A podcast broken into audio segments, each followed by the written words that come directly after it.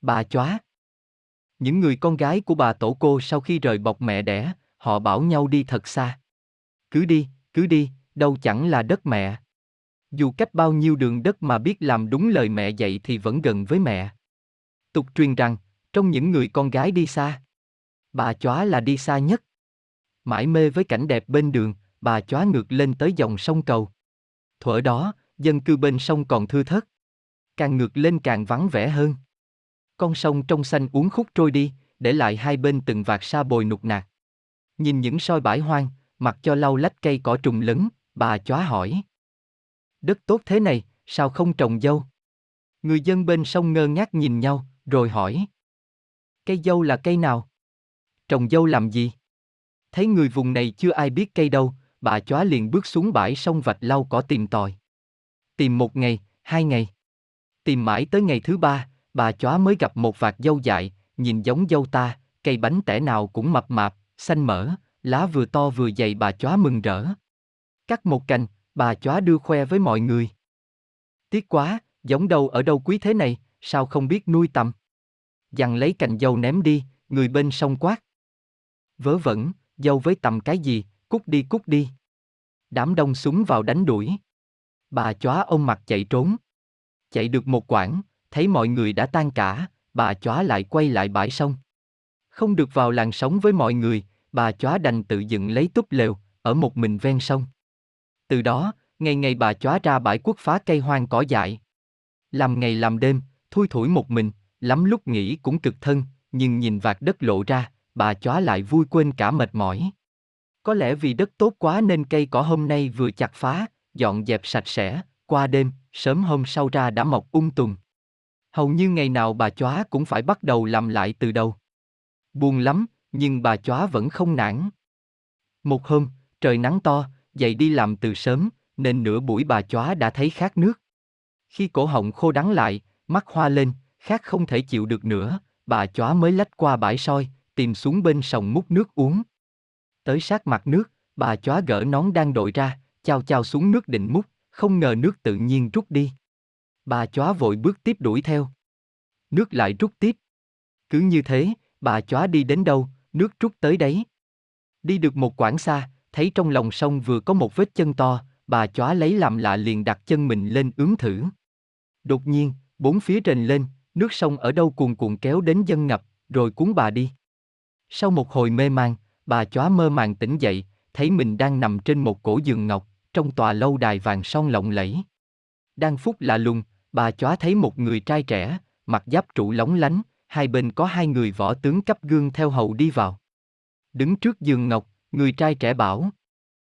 Nàng chớ lấy làm lạ. Ta là hoàng tử con cả vua Thủy Tề. Được vua cha cho cai quản khúc sông này, ta đã biết tình cảnh của nàng, nên từ lâu đã đem lòng ái mộ. Dưới chốn thủy cung này ngọc trai châu báu không thiếu, ta chỉ ao ước có người tâm đầu ý hợp. Nay ta mời nàng tới đây để xin được kết nghĩa tóc tơ với nàng. Cũng là để tạo cho nàng có người giúp đỡ mai sau. Thấy hoàng tử đã đẹp trai lại ân tình chân thực, bà chóa e lệ cúi đầu ưng thuận. Lập tức, cả thủy cung được lệnh treo đèn kết hoa, mở tiệc cưới. Từ đó, tình nghĩa vợ chồng ngày càng khăng khít. Mỗi lần hoàng tử đi tuần tiểu các mặt sông đều đưa cả thủy phủ đi theo. Qua mặt nước nhấp nhóa, bà chóa lại thấy cái bãi hoang với căn lều vắng hiện ra. Cảnh cũ làm bà chóa nôn nao nỗi nhớ. Cố nhắm mắt quên đi, mà ước vọng khai phá bãi hoang lại trở về. Cứ thế, lo nghĩ làm bữa ăn giấc ngủ kém đi, tuy sống cuộc đời nơi thủy cung nhàn nhã, thừa mứa, mà bà chóa ngày một vàng vọt, xanh sao. Vóc người đầy đặn xinh đẹp xưa, trở thành rộc rạc yếu ớt. Thấy hoàng tử rất lo lắng cho sức khỏe của mình, bà chóa đành thú thật. Bệnh của thiếp là tại nỗi sầu nhớ trên bờ. Tuy nơi ấy không phải là quê, nhưng thiếp đã nguyện gắn đời mình với bãi sông. Xin chàng cho thiếp trở lại chốn cũ. Bao giờ bãi hoang thành bãi dâu, ngày ngày thiếp ra hái lá chăn tầm, vẫn là gần sông nước, gần chàng. Hoàng tử rất yêu thương vợ, nhưng chẳng còn cách nào khác đành sai người sửa soạn đưa bà chóa lên bờ. Phúc chia tay chàng dặn vợ rằng Việc phá bãi hoang không phải dễ, bây giờ nàng đang có mang, hãy cứ lo mẹ tròn con vuông, rồi sau các con sẽ đỡ đần nàng thêm. Hãy nhớ là dù đẻ ra cái gì, nàng cũng phải giữ lấy mà nuôi. Quả nhiên từ ngày lên bờ, trở lại với không khí quen thuộc, bà chóa thấy phấn chấn mạnh khỏe lên. Nước da trở lại hồng hào trắng trẻo, trông bà chóa càng xinh đẹp hơn xưa. Chả mấy chốc đã đến kỳ sinh nở, bà chóa đẻ ra hai quả trứng. Dân làng biết chuyện, cho là việc quái dị, bắt bà chóa vứt bỏ đi. Nhớ lời chồng, bà chóa quyết giữ lại nuôi. Thấy thế, dân làng hò nhau phá tan lều, một lần nữa đuổi bà chóa ra khỏi địa phương mình. Tuổi nhục quá, bà chóa đã tính đi nơi khác cho rảnh nợ. Nhưng nghĩ đến bãi sông bỏ hoang phí, bà chóa lại quay về sống lẫn lúc nơi bờ cây, búi cỏ qua ngày. Đi đâu, bà chóa cũng bọc hai quả trứng vào vạt áo, mang theo.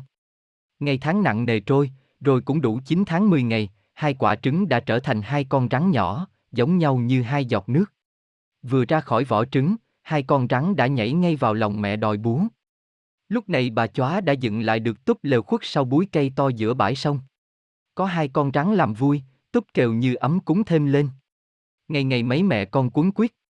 Đêm đêm hai con rắn lại nhảy vào ổ của mình mà ngủ. Lúc mới nở, bà chóa để hai con ở cái nồi đất nhỏ. Chả mấy chốc hai con rắn lớn lên, cái nồi đất chật chội phải chuyển sang cái nồi dâu. Nồi dâu chật trắng lại chuyển sông chung. Ở chung chật chuyển sang vại. Rồi khi vại chật, bà chóa phải chuyển hai con rắn ra ở trong vũng nước giữa bãi sông. Vũng nước chật, hai con rắn xin mẹ cho xuống sông vùng vẫy. Từ đó hai con rắn thỏa sức bơi lặn, đùa rỡn làm nổi sóng một vùng sông nước. Có hôm ham chơi, hai con rắn quên cả về với mẹ. Tối mịt, bà chóa phải đi dọc theo sông tìm con. Khi hai con rắn lên bờ, thấy mẹ buồn rầu, đều cúi đầu biết lỗi. Lần ấy, một con rắn cất tiếng người bảo bà chóa. Mẹ ơi, xuống sông chúng con đã gặp bố. Nay chúng con tập luyện đã khỏe, xin cùng mẹ khai phá bãi hoang. Bà chóa nghe nói mừng lắm. Sáng hôm sau ba mẹ con dậy sớm, bắt đầu vào bãi hoang. Gặp cỏ thì quất, gặp cây thì chặt. Một con rắn đi thu cây cỏ vào một đống, một con rắn nổi lửa đốt cây cỏ, lấy tro rắc khắp bãi đất vừa mở. Lạ thay, sớm hôm sau không thấy cây cỏ nào mọc lại được nữa.